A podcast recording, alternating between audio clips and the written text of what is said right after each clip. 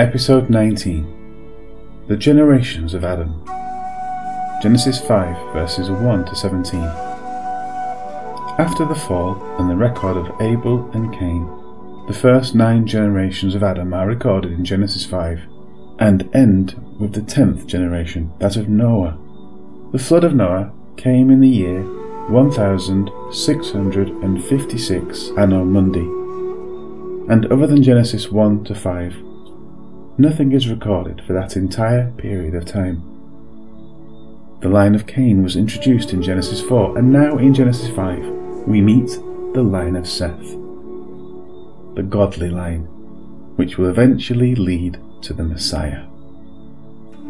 God has given hints as to who they were and what they mean in the overall picture of the Bible concerning the coming Christ. Our passage begins this is the family history of Adam. When God created human beings, he made them in God's likeness. The family history is translated from Toledot in the original Hebrew. There are 39 Toledots in the Bible, which correlates to the 39 books of the Old Testament. Earlier, in Genesis 2, verse 4, this same word was used for the man while in the garden. Its spelling is Tav, Vav, Dalet, Lamet, Vav, Tav. In other words, there are two Vavs in the spelling. The next time the word is used is here in Genesis 5 verse 1, after the fall of man, and it's spelled with only one Vav. The second Vav fell out of the word, just as man fell in the garden. Vav is the sixth letter of the Hebrew Aleph Bet and it is pictured by a tent peg, and the number six in the Bible represents man, such as man being created on the sixth day. So you see, fallen man is what's being relayed here. Verse 2 He created them male and female, and on that day he blessed them and named them human beings. We were created in original perfection, but the death and trials which came about at the fall were caused by our own violation of God's command and didn't happen accidentally. Verse 3 When Adam was 130 years old, he became the father of another son. He was in the likeness and image of Adam. Adam named him Seth. After Seth was born, Adam lived 800 years. During that time, he had other sons and daughters. So Adam lived a total of 930 years, then he died. These verses begin the record of the age of the earth. Adam was created on the sixth day, which is a literal day. In other words, the world was six days old when Adam was created. His son Seth is born at his 130th year, and as we follow the years in the Bible, we can determine the age of the world. Adam died in the 930th year of his life, and in the 930th year from creation. Adam's sons are destined to die, just as Adam died. Verse 6 When Seth was 105 years old, he had a son named Enosh. After Enosh was born, Seth lived 807 years. During that time, he had other sons and daughters. So Seth lived a total of 912 years, then he died. When Enosh was 90 years old, he had a son named Kenan. After Kenan was born, Enosh lived 815 years. During that time, he had other sons and daughters. So Enosh lived a total of 905 years, then he died.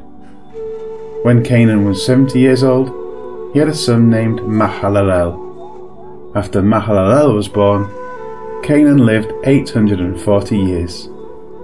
During that time he had other sons and daughters. So Kenan lived a total of 910 years. Then he died. When Mahalalel was 65 years old, he had a son named Jared. After Jared was born, Mahalalel lived 830 years. During that time, he had other sons and daughters. So Mahalalel lived a total of 895 years. Then he died. Here are a few facts about these men. Seth means appointed. Enosh means mortal. Kenan means possession. Mahalalel means praise of God. Jared means going down. There really is no problem with the long lives recorded here. If reptiles grew as big as we can know that they did from the fossils they left behind, then the world was obviously a completely different ecosystem before the flood.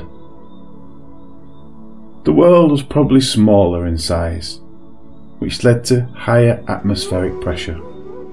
Plus, there was a canopy known as a rakia above the Earth, which was probably crystalline in nature. This would have kept out any harmful radiation. All things considered and taken in context, there is no reason at all to dismiss the accounts, and every reason to believe them. Yes, men and women lived 900 years. It's even more certain that the account is true because the ages of men after the flood continued to get progressively shorter as the generations came and went. As previously mentioned, the word Toledot is used 39 times throughout the Old Testament, at various times when referring to the different groups of people. But it is never spelled with the two Vavs again until the end of the book of Ruth. In every occurrence between Genesis and Ruth, one or both of the Vavs is missing. So why is it that not until the end of Ruth that it is spelled with two Vavs again? The reason is that in Ruth, the lineage of King David is given. Up until that time, God was working through various people and had made various covenants with them. These were to Noah, Abraham, and Moses. The final covenant was to David. At this time, the second Vav was reintroduced to the word Toledot to indicate that the restoration of fallen man would come through the line of David. And this was the final peg in the tent of God's covenants before the coming Christ. If you are born again through Christ, you are no longer fallen, but complete and alive forevermore. The likeness of God that was given at the creation was lost, but that likeness is restored in us when we call on Jesus as our Saviour. Hallelujah and Amen.